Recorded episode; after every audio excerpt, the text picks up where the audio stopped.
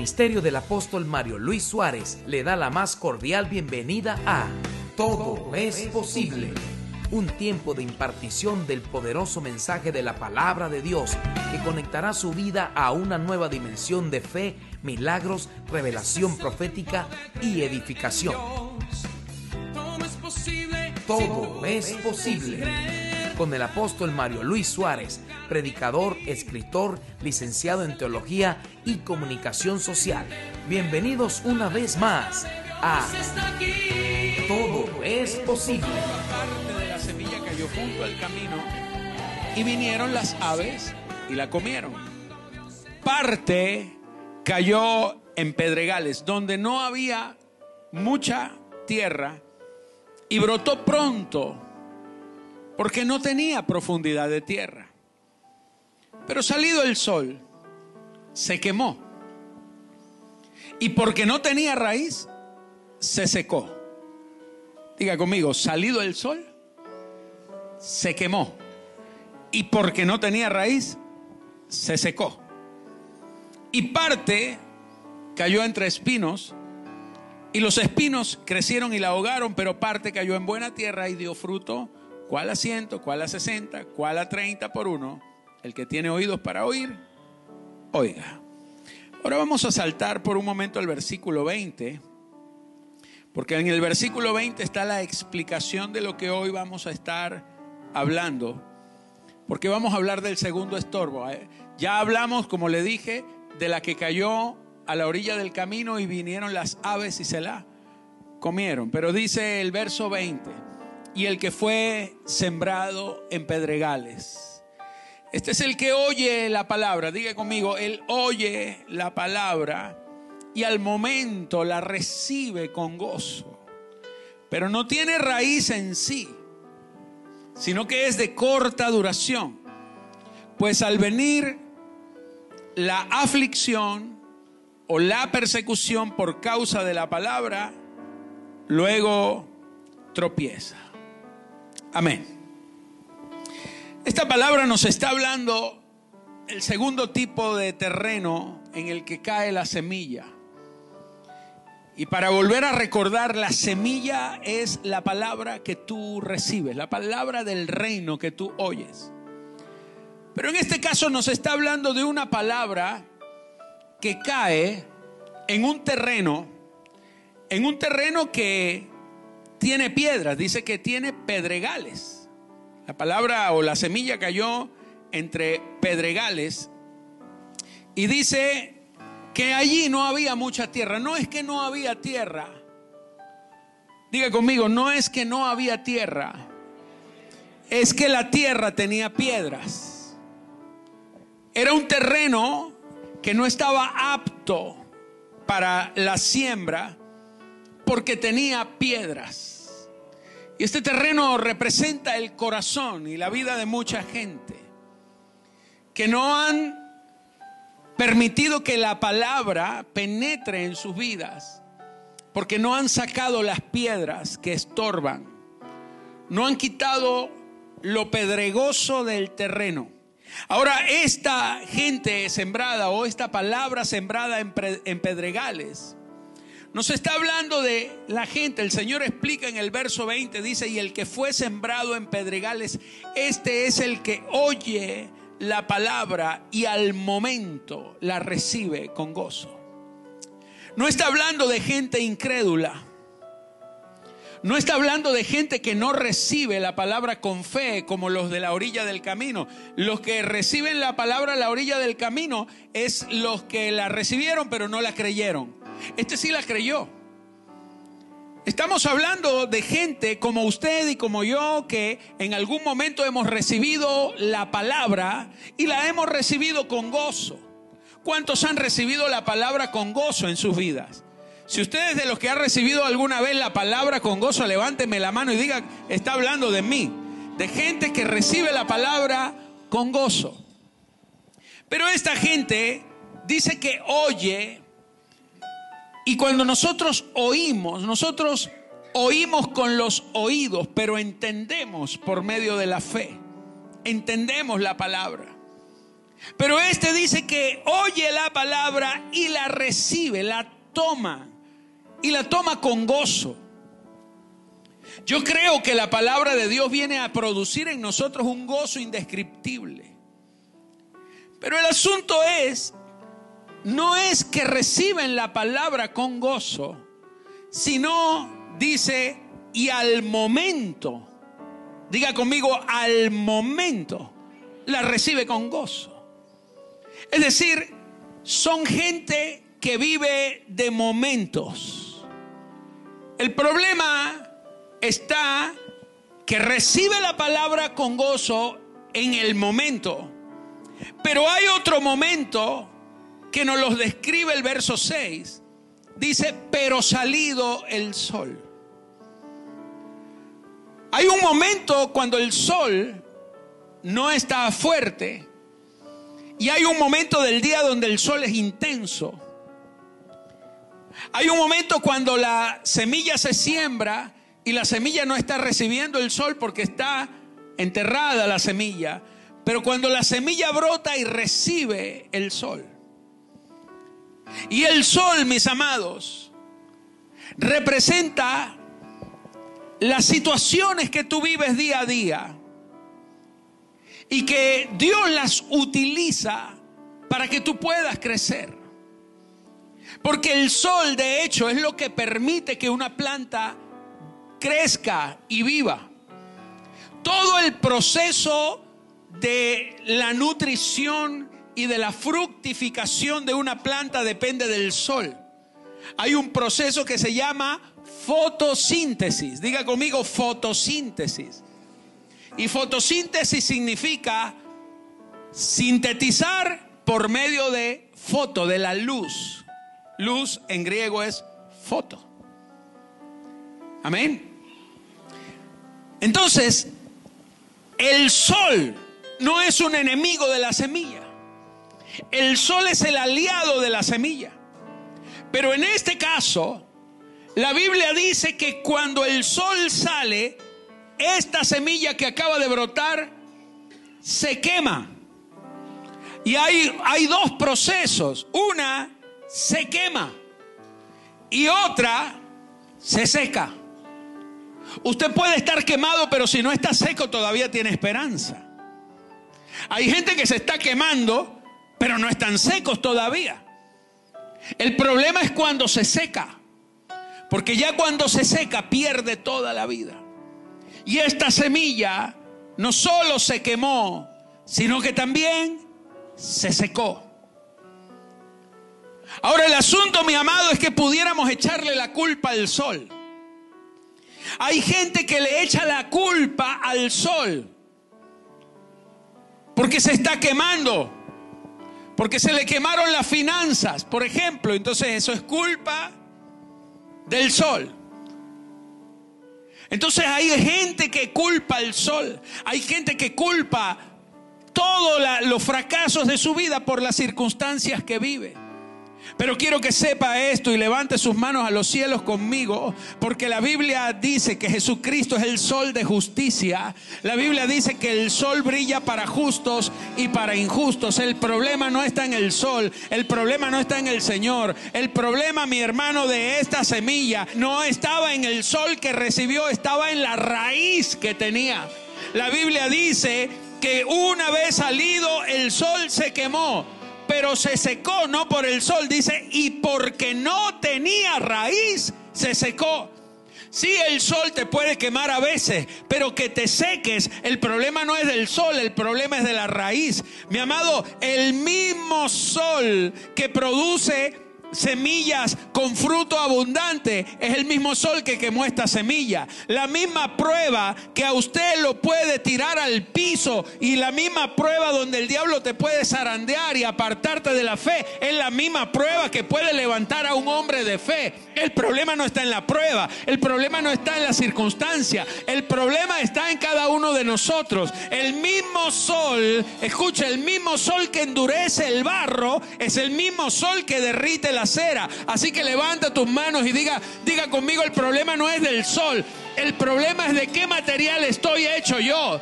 Si eres de barro, vas a terminar seco y endurecido. Pero si tú eres como la cera, vas a ser moldeable ante la gracia del Señor. Vas a ser moldeado a su imagen. Aleluya. Me llama la atención porque dice que al momento recibe la palabra con gozo. ¿Cuántas veces tú recibes la palabra de Dios con gozo? Hay palabras que vienen a cambiar tu vida. Hay palabras que vienen a traer algo poderoso de parte del Señor. Y yo estoy de acuerdo que usted reciba la palabra con gozo, porque usted la, la recibe al momento. Pero lo que no estoy en, en acuerdo es cuando usted pierde el gozo de esa palabra cuando el momento cambia. Y esto es lo que la Biblia dice. La Biblia en el verso 21 nos dice, pero no tiene raíz en sí. No tiene raíz en sí. El problema no es que no tiene raíz. Escuche. No dice la Biblia que no tiene raíz. El problema de esta semilla no es que no hecho raíz. Dice, pero no tiene raíz en sí. Está, lo que está hablando es el problema de dónde estaba puesta la raíz, es lo que está diciendo. No tiene raíz en sí. Ahora, la, la Biblia dice, no tiene raíz en sí, sino que es de corta duración. Diga conmigo de corta duración. Mis amados, hay algo importante. Cuando usted recibe la palabra, la palabra que usted recibe es una palabra eterna. Es una palabra de vida eterna. Diga conmigo, la palabra de Dios es viva y es eficaz y es más cortante que toda espada de doble filo. Y ella penetra hasta partir el alma del espíritu. Diga conmigo, la palabra puede dividir lo que es carne de lo que es espíritu. La palabra tiene el poder de separar lo que es de Dios y lo que no es de Dios en nosotros. Lo que es humano, lo que es carne, lo que es pasiones, lo que es pecado. La palabra divide. La palabra es capaz de decirte, mi hijo, esto es carne, pero esto es espíritu.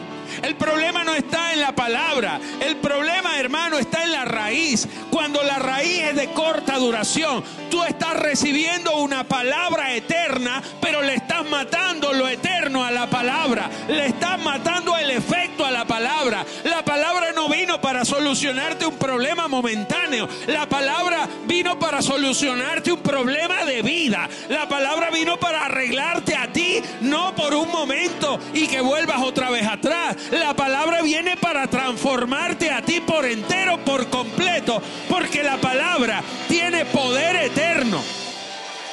Dele ese aplauso al Rey fuerte.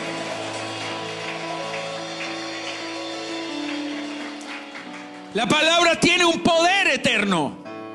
Pero el problema es que esta gente dice, los que caen, la palabra en pedregales, la semilla en pedregales, son la gente que al momento la recibe con gozo. Al momento. Al momento. Pero mira esto. Cuando la Biblia dice, pero su raíz es de corta duración. Y aquí me hice esta pregunta. ¿Por qué la Biblia habla de raíces de corta duración? Las raíces no tienen duración. La raíz, la raíz tiene longitud. Usted no mide una raíz por el tiempo, porque la duración de la raíz es la duración de la vida del árbol o de la planta. Pero ¿por qué aquí se está hablando de una raíz de corta duración? Porque está hablando de raíces espirituales. Está hablando de cosas del espíritu. Y cuando la Biblia dice que no tiene raíz en sí, sino que es de corta duración, la palabra duración es la palabra proskairos. Es la unión de dos palabras. Pros, que significa caminar hacia adelante, y kairos significa tiempos o temporadas. Cuando la Biblia dice que el problema de esta gente es que tienen raíces de corta duración, es que está hablando de gente que su raíz le dura lo que dura la temporada. Amén. Por eso reciben la palabra con gozo al momento, porque en el momento en que la reciben, el predicador estaba fogoso, el ambiente estaba tremendo, la gente estaba llorando, otros gritaban, otros aplaudían y había emotividad y había alegría en el ambiente. Y entonces cuando el predicador vino y dice, yo profetizo que en el nombre de Jesús tú te vas a levantar y tú vas a hacer esto y vas a hacer aquello, y todo el mundo dice, y la recibimos con gozo. Pero cuando se acaba el culto, se acabó la emoción, se acabó la temporada. Cuando sales a la calle, cuando llegas a tu casa, te encuentras que la atmósfera ya no es. Y así te dice el Señor, sino que te dice, y tú, diabólica, ¿qué estás haciendo? Y empieza la, la antiprofecía, ¿me entiendes? Y ya no es el predicador el que grita, sino el marido, el hijo. Y cambia la atmósfera. Pero el problema es que la palabra que usted recibió en el culto, no la recibiste para que salieras contento del culto, la recibiste para que cuando llegara el momento de tu cambio de temporada, la palabra no cambiara, porque la palabra es eterna, no es temporal. Hay gente que vive angustiada por las temporadas que le toca enfrentar. Quizás usted está preocupado porque no sabe cómo mañana va a sobrevivir. No sabe cómo va a conseguir el dinero para pagar la, la deuda mañana. Porque no sabe qué va a comer mañana. Usted hoy está preocupado quizás por lo que va a suceder en los próximos días. Y hay gente angustiada, pero la palabra dice, la Biblia dice, escuche, la Biblia dice que cada día tiene su propio afán. Diga eso conmigo. No os angustiéis porque habréis de comer o que habréis de vestir mañana. Porque basta a cada día su propio afán. Enseñanza número uno. Deja de preocuparte por mañana. Si te vas a afanar, afánate por el día de hoy, porque cada día tiene su propio afán.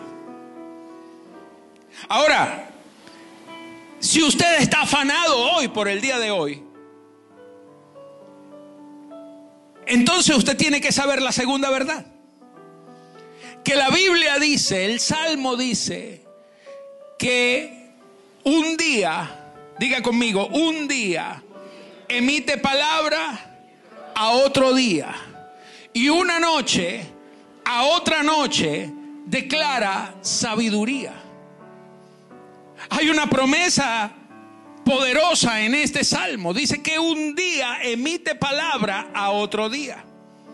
Entonces, hay dos enseñanzas acá. La primera le estoy diciendo que no se afane por el día de mañana. O sea que el lunes usted no se tiene que afanar por el martes ni por el miércoles. ¿Por qué se tiene que afanar el lunes? Por el lunes, porque cada día tiene su propio afán. Pero cuando usted empieza a afanarse el lunes bien temprano, en la mañanita, por el mismo día lunes, usted se está perdiendo la otra parte. Porque la Biblia dice que un día emite palabra a otro día. O sea que cuando usted le llegó el lunes, el afán del lunes, usted no se ha dado cuenta que el domingo pasado, o sea, el día anterior, ya la palabra había salido del domingo para el lunes, porque un día emite palabra a otro día.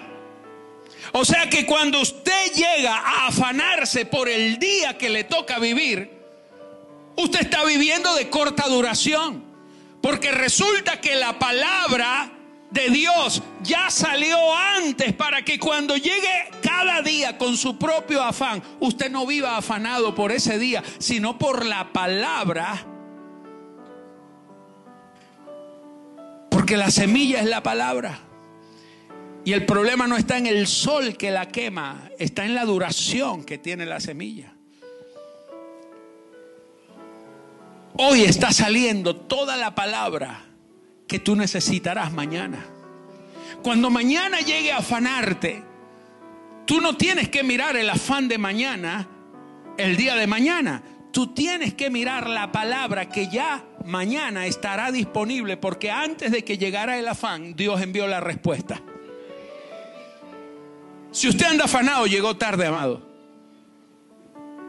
Porque antes de que viniera el afán de este día, ya la palabra había salido el día anterior. Usted me está entendiendo lo que le quiero hablar. Que cuando usted vive afanado, usted tiene una raíz de corta duración. Hay gente que el gozo se le va ante la primera prueba. Cuando viene la primera situación, hay gente que le cambia todo. Hay gente que cuando tiene abundancia está feliz, pero cuando pasa por una pequeña prueba de escasez, se le acaba la raíz. Ya no parece cristiano, no parece un hijo de Dios.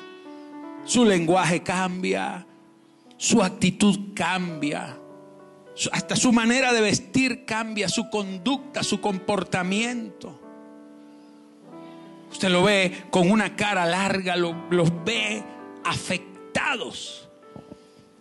Y entonces habría que preguntarse, ¿cuándo se le murió la raíz? Si ayer estaba bien, no más un cambio de temporada.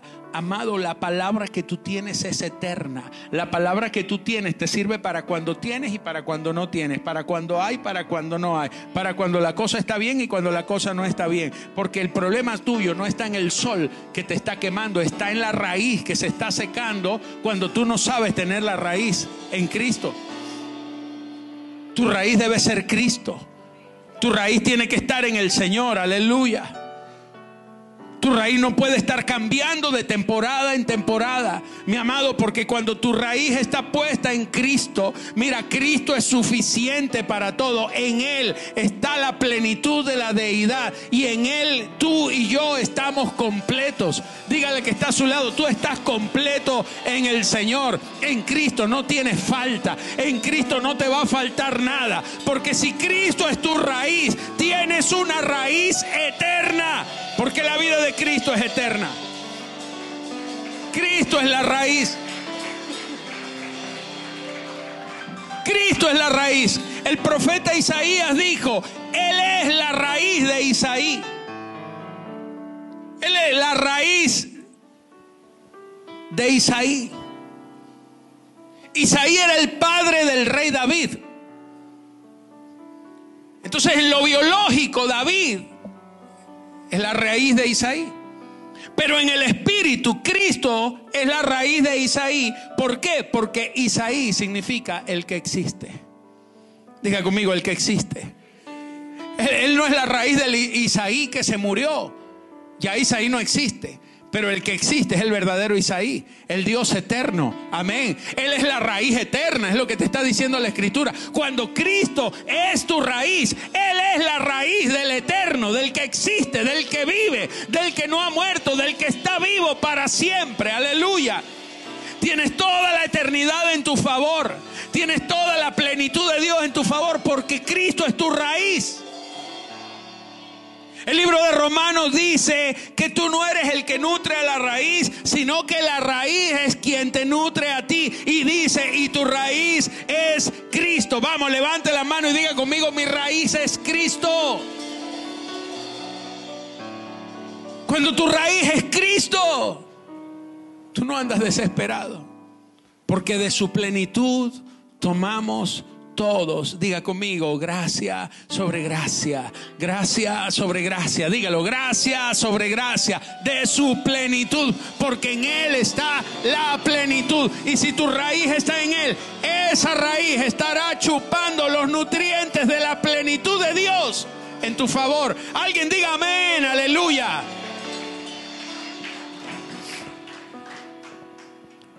Esa es la raíz.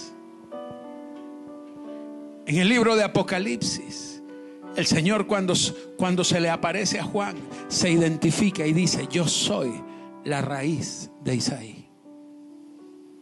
Él es la raíz. Si tú tienes tu raíz, que es Cristo, si tu raíz es Cristo, ningún sol te secará. El sol no te secará.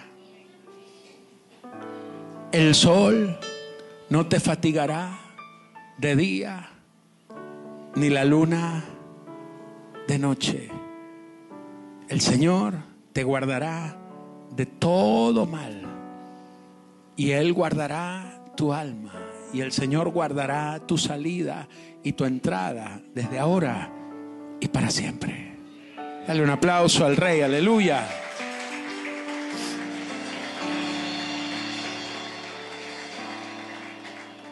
Tu raíz tiene que ser Cristo. ¿Dónde estás poniendo tu raíz? ¿Cuál es tu raíz? Y estaba leyendo la Biblia porque en el Nuevo Testamento hay tres raíces de las cuales ya le hablé de la verdadera raíz de Cristo. Esa es la primera raíz de la que habla la Escritura. Pero la gente que tiene, como dice la Escritura, estos son los que no tienen raíz en sí. No tienen raíz en sí, sino que su raíz es de corta duración. Y por eso se secan cuando cambia la temporada. Y es que la Biblia me habla de dos raíces más. Dos raíces que están presentes en mucha gente y que pueden ser raíces muy peligrosas. Y son los estorbos que tenemos que quitar. La primera de esas raíces malas, son dos. La primera de ellas está en primer, primera carta de Timoteo, capítulo 6, verso 10. Dice, porque raíz de todos los males es el amor al dinero. Raíz de todos los males es el amor al dinero, el cual, codiciando a algunos, se extraviaron de la fe y fueron traspasados de muchos dolores. La primera mala raíz, la Biblia la identifica y es la palabra el amor al dinero, filarguria amor al dinero. No voy a hablar del dinero, voy a hablar de la raíz de todos los males. Porque el problema no es el dinero, es el amor al dinero. Es cuando el dinero ocupa el lugar de Dios y desplaza a Dios. Es cuando todo depende del dinero. Pero la Biblia dice que el amor al dinero es la raíz de todos los males. Y usted se podría en este momento preguntar y decir, ¿no es acaso es un poquito como exagerado?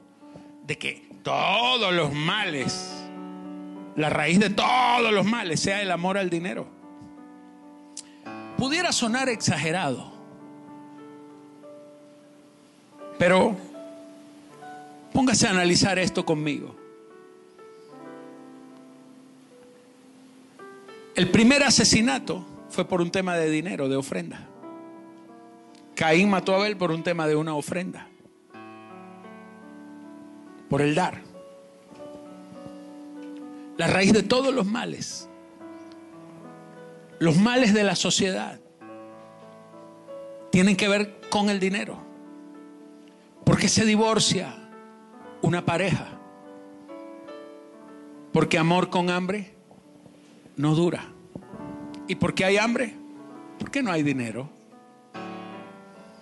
Yo te puedo querer mucho, mi hijo, pero si usted no trae para la casa, usted se me va.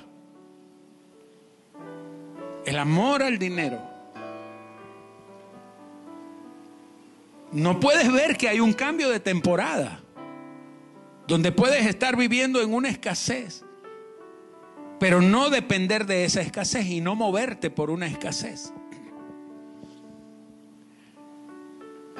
Los hijos se pelean cuando los padres mueren por una herencia, por el amor al dinero se matan. La gente que mata a otro en la calle por robarle algo porque no tiene dinero para comprarlo y prefiere robarlo porque eso es amor al dinero. De allí salen los homicidios, los fraticidios, los parricidios, todo, los suicidios. Gente que se quita la vida porque perdió un negocio.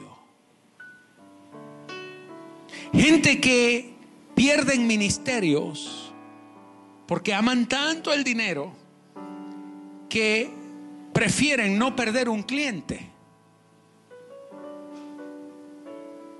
y pierden la palabra. No se comprometen con el reino porque tienen que atender la empresa. Porque tienen que atender a los clientes.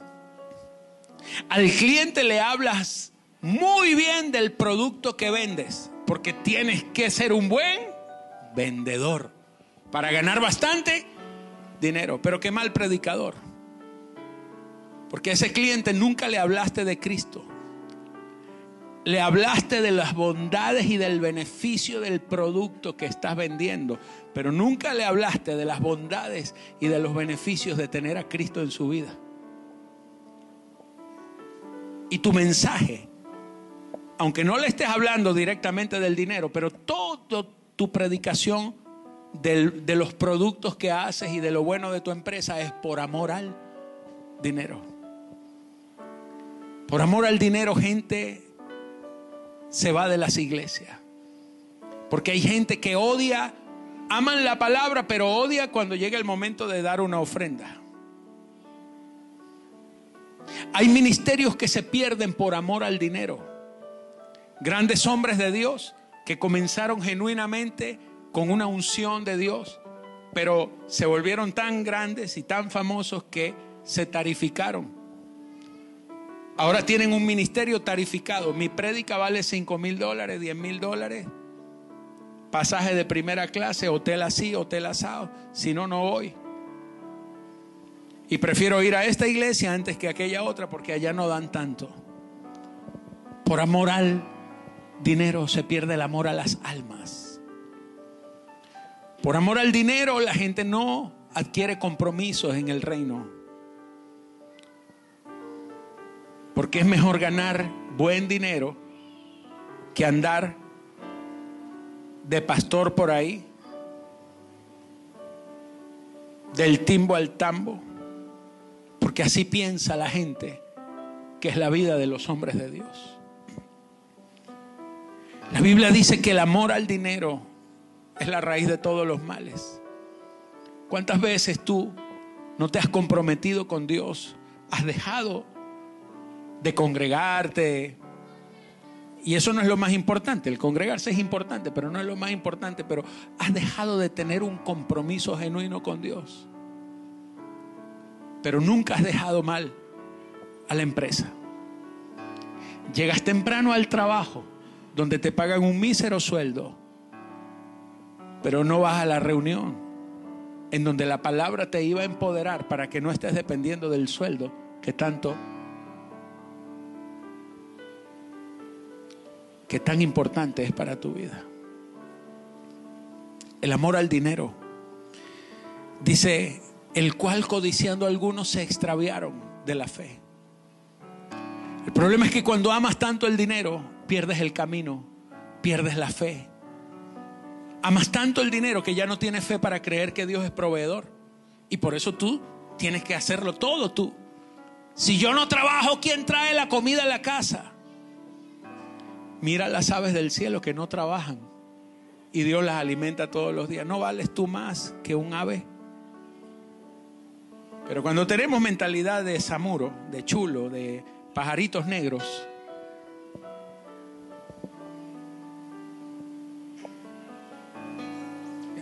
y los pajaritos negros no andan tan preocupados como uno.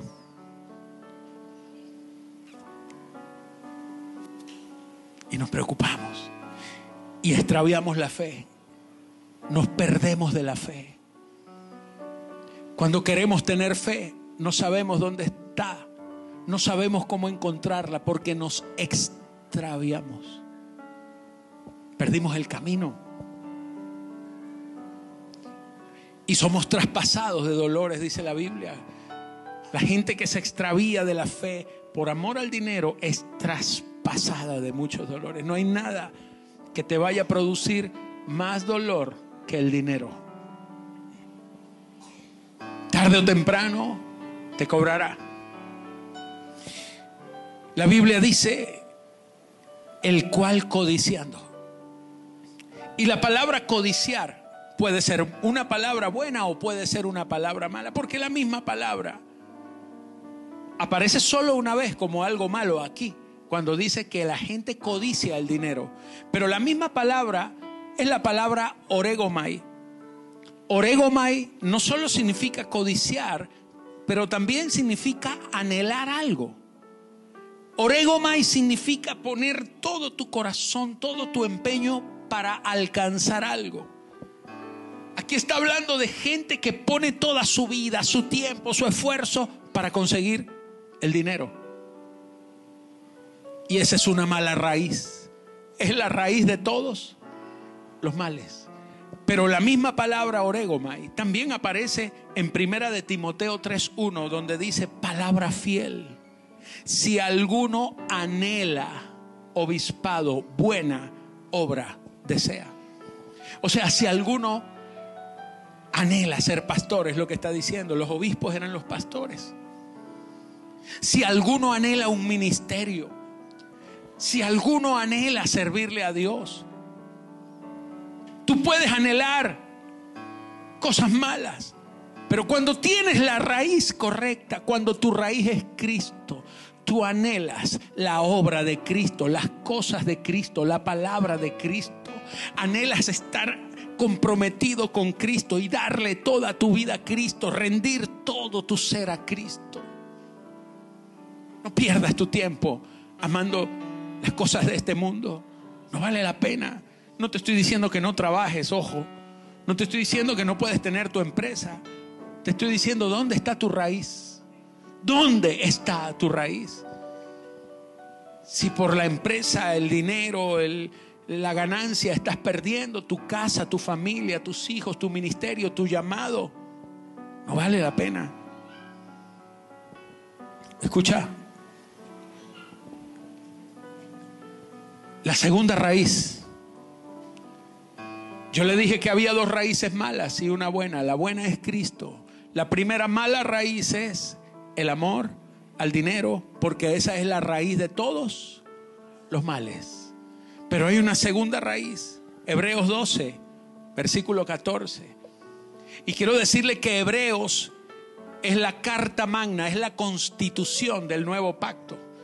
Si usted quiere entender el nuevo pacto en Cristo, léase, estudie Hebreos, porque allí, cuando usted se le revele lo que allí dice, a usted se le va a revelar el nuevo pacto que es Cristo en nosotros.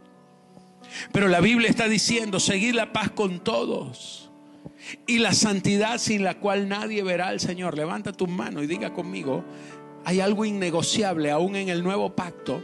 La santidad no es negociable. Usted no puede negociar santidad. Usted no puede comprometer la santidad de Dios en tu vida, no la puedes comprometer. Pero el verso 15 nos dice por qué. En el verso 15 dice, mirad bien, quiero que levantes tu mano a los cielos. Y diga conmigo, Señor, ábreme los ojos del Espíritu, porque yo quiero mirar bien, yo quiero mirar bien mi propia vida, yo no quiero mirarle la vida a los demás, yo no quiero convertirme el que mira los defectos de los demás, yo quiero hoy mirar bien. Porque mirar bien es cuando te miras a ti mismo. Dice aquí, mirad bien, no sea que alguno deje de alcanzar la gracia de Dios. La escritura en el nuevo pacto en el cual nosotros vivimos por la gracia nos está diciendo que la gracia se puede dejar de alcanzar. Es posible dejar de alcanzar la gracia. Usted no tiene nada garantizado. Usted no tiene nada garantizado salvo Cristo. Cuando usted está en Cristo, usted tiene todo garantizado, pero fuera de Cristo usted no tiene nada en esta vida garantizado. Usted no tiene garantías en sí mismo. Usted puede tener años de pastor, de apóstol y eso no es ninguna garantía. Yo no tengo garantía. Yo siempre digo, no confío en la carne de los demás y muchísimo menos en la mía. Yo no confío en la carne de los demás, pero mucho menos confío en la mía. Porque la de los demás no la conozco, pero la mía sí. Y no confío en ella. Yo no confío en mi carne. Yo no tengo nada por garantía. No, que yo soy apóstol y a mí nunca me va a pasar esto. Yo conozco apóstoles que se han perdido, se han descarriado, se han apartado, se han extraviado. Conozco hombres de Dios que se han extraviado por completo extraviado. Usted no tiene ni nada garantizado sino en Cristo. En Cristo usted tiene todas las garantías, pero fuera de Él no tiene nada. Por eso la Biblia dice, mirad bien, no sea que alguno deje de alcanzar la gracia. Mire bien, no sea que alguno deje de alcanzar la gracia de Dios. ¿Y cómo se deja de alcanzar la gracia de Dios? Con una raíz mala no sea que brotando alguna raíz de amargura os estorbe. Diga conmigo, estorbos. La raíz de amargura estorba. Hay raíces de amargura que no se estorban. Mi amado, las raíces de amargura. ¿Qué es una raíz de amargura? La raíz de amargura tiene el poder de hacerte dejar alcanzar la gracia. Yo pongo este ejemplo. Imagínense que esto que está acá a mi alcance es la gracia. La gracia está allí, está disponible. Yo puedo alcanzar esa gracia. Ella está disponible. En Cristo yo tengo acceso a toda la gracia de Dios. La tengo acá. Estoy a la medida porque tengo la medida de la estatura del Señor. Él me da estatura, Él me da medida y yo estoy a la medida de Él y por eso yo puedo alcanzar la gracia. Pero mira lo que dice el libro de Deuteronomio. En el capítulo 29, verso 18, y quiero que me preste porque ya estoy cerrando con esto, dice, no sea que haya entre vosotros varón o mujer o familia, familias, familias enteras, o tribus, o sea, una, hasta una ciudad, una nación no sea que haya entre vosotros varón, a ver los varones. O mujer, a ver las mujeres. Familia, a ver la familia. Tu familia puede estar en riesgo. O tribus.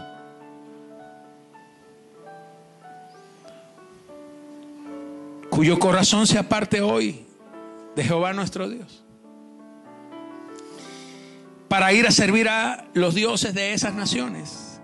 No sea que haya en medio de vosotros raíz que produzca hiel. ¿Cómo es la hiel? Amarga. Y ajenjo. ¿Cómo es el ajenjo? Es una planta que tiene un tronco amargo. Entonces ahí está hablando del origen de una raíz de amargura. ¿Cuándo se produce una raíz de amargura en usted?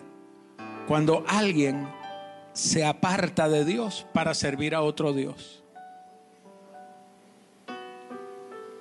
Cuando te apartas de un principio divino para servir a un principio o a un antiprincipio de este mundo, vienen las raíces de amargura. Y empieza la gente a amargarse por todo. A mí nadie me quiere. Yo no sirvo para nada. Tú no sirves para nada sin Cristo, pero en Cristo es Él. Él es tu todo. Si tú dices que no sirves para nada, es porque te estás viendo fuera de Cristo. Pero cuando tu raíz está en Cristo, ya no vivo yo, mas ahora vive Cristo en mí. La raíz de amargura viene cuando usted se aleja del Señor. Cuando dejas de creerle a Él. Cuando empiezas a creerle una circunstancia vienen raíces de amargura llamada temor. El temor produce temor. El temor produce amargura. El temor te aleja, te aparta, te extravía de la fe. Mis amados, hay raíces de amargura que usted las tiene que sacar de su vida. Todo aquello que te aleja del Señor es una raíz de amargura. Una raíz de amargura no quiere decir que usted ande amargado, enojado con todo el mundo. Hay, hay gente que no está enojada con nadie, pero están deprimidos. Esa es una raíz de amargura. Hay gente que tiene pánico, miedo. Eso es una raíz de amargura. Y al final la raíz de amargura termina contaminando a los demás. Hay gente que se ha dedicado a criticar. Cuando tú le miras el defecto a tu hermano y tú crees que eres muy santo, crees que eres infalible y tú criticas a tu hermano porque le, ves que tiene algún defecto, pero miramos la paja en el ojo de nuestro hermano y no vemos la viga que tenemos en el nuestro. La gente chismosa no es más que gente que tiene estorbos en su vida. Esos estorbos no te dejan crecer. Esos estorbos te alejan, te pueden hacer dejar de alcanzar la gracia. La gente chismosa, la gente que se reúne en la casa, no, es que nos estamos reuniendo para orar. Aquí somos amigos todos y aquí estamos todos en confianza y además todos somos maduros. No importa cuán maduro sea, chisme es chisme el chisme te aleja de la gracia. Yo no sé por qué estoy diciendo esto, pero tienes que erradicar el chisme de tu vida. Hay gente que es chismosa. Cuando se unen a hablar mal de alguien que falló, Un día venían dos hermanos peleando por una herencia. No, que eso es mío, no, que eso es mío, no, que a mí me dejaron el 50%, no, que es mentira, a ti te dejaron fue el 30%. Y empezaron a pelear por una herencia.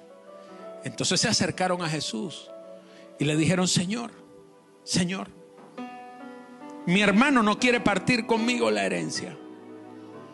Y el Señor se queda mirándolos y les dice, ¿y quién me ha puesto a mí por juez entre ustedes. ¿Quién dijo que yo era el juez que tenía que decidir los pleitos de carnales de ustedes dos? No me metas a mí en ese cuento. Yo no soy el juez de ustedes. Yo soy el Señor, no el juez. Y cuando tú te pones a criticar a alguien, a murmurar, a hablar mal de un hermano o de una persona. Tú te volviste el juez. Y cuando tu boca se abre para hablar mal, ¿sabes lo que está brotando de tu boca? No está brotando la justicia de Dios. Está brotando una raíz de amargura que está contaminando a alguien más ay, ¿viste lo que está pasando con fulanito de tal o con fulanita? Lo que hizo. Ay Dios. Y eso que es líder. Y eso que es no sé qué. ¿Quién te convirtió en juez? Tus palabras lo único que me están es evidenciando cuántas estorbos tienes en tu propia vida.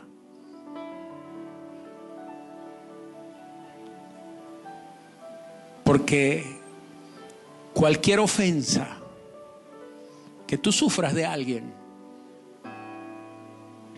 cualquier ofensa, cualquier ofensa está en modo pelusa. Cualquier ofensa que alguien te haga está en modo paja. Pero tu rabia, tu enojo, está en modo viga.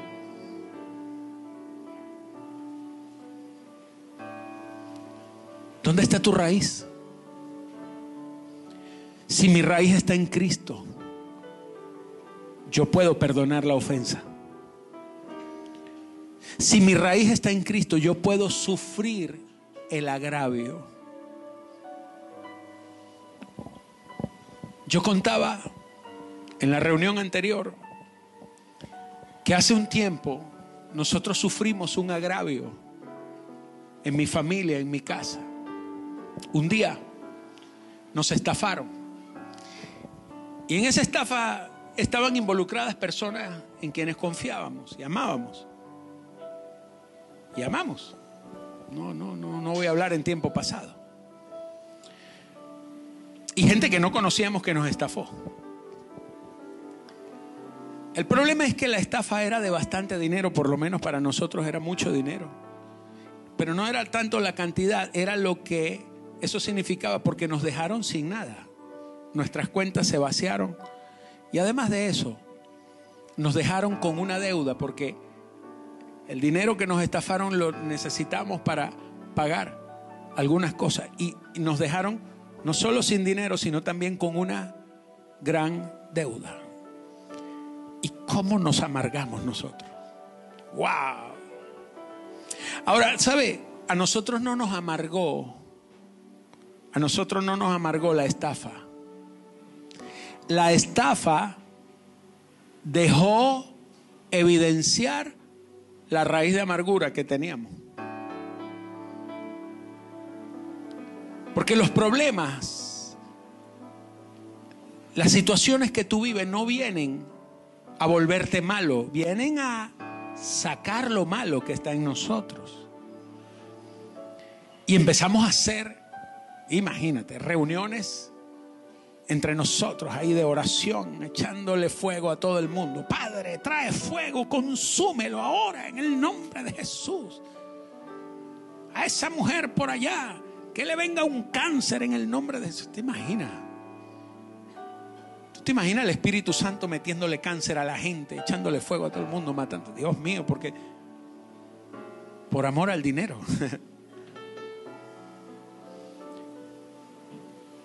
y yo no veo la justicia, decía yo. Yo quiero ver tu justicia, porque para mí justicia era ver en bancarrota a esa gente. No solo que me devolvieran el dinero, sino ver el castigo. Eso era la justicia. Y un día yo estaba de rodillas orando a Dios. En una madrugada. Orando a Dios. Estaba desesperado porque tenía que pagar. Como a las 4 de la mañana escucho la dulce voz del Señor que me habló. Y me dijo estas palabras el Señor. Tuve que dejarte sin nada para que me buscaras con tanto anhelo. Wow. Y aquellas palabras me hicieron reaccionar. Aquellas palabras me hicieron entender que cuando todo estaba bien, yo nunca estaba a las 4 de la mañana de rodillas. Tenía que estar mal. Tenía que estar amargado. Y desde ese día empezó un trato de Dios en mi vida.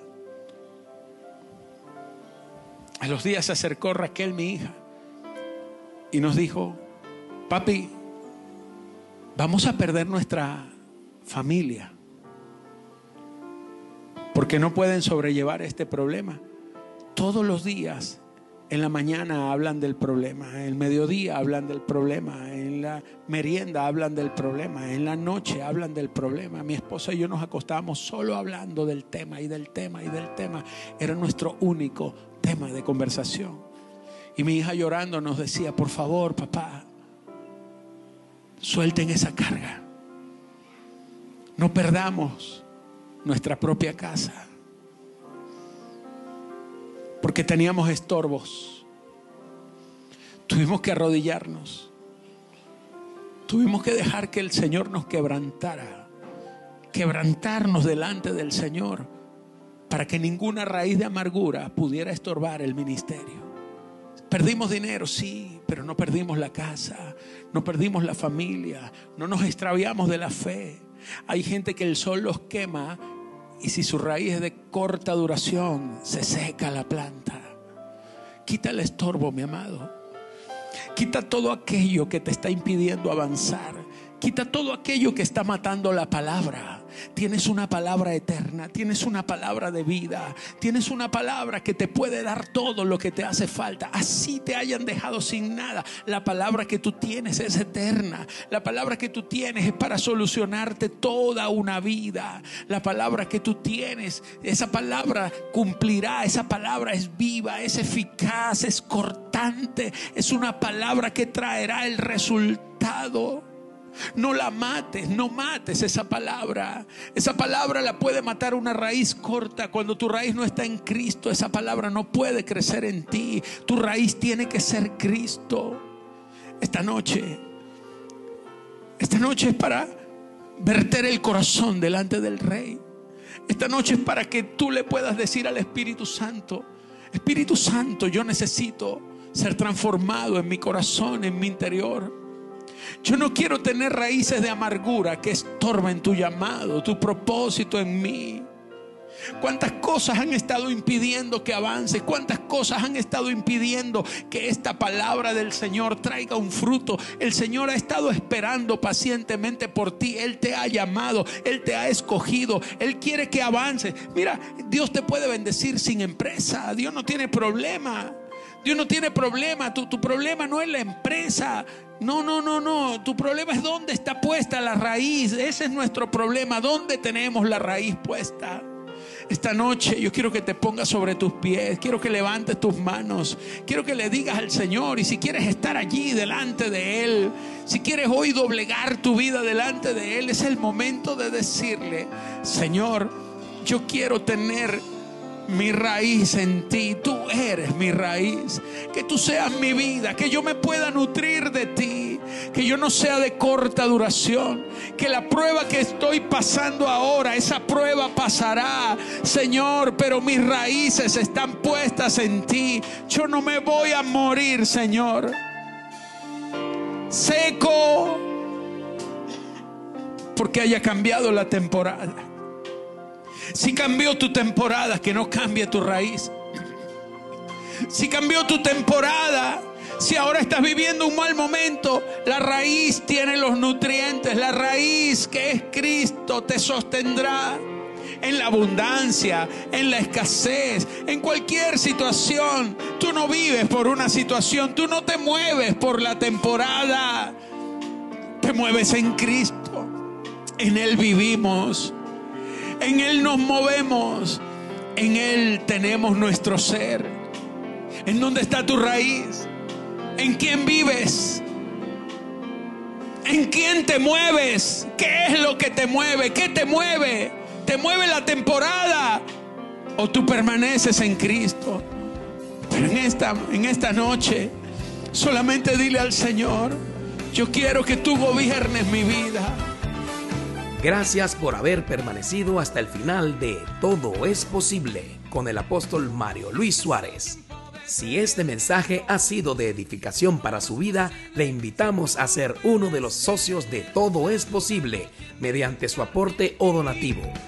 Para ello, usted puede enviar su ofrenda a través de nuestras plataformas disponibles, Zelle, Cash App o PayPal, utilizando en cualquiera de ellas el siguiente email mi ofrenda de fe gmail.com. Dios multiplicará su semilla con abundantes bendiciones.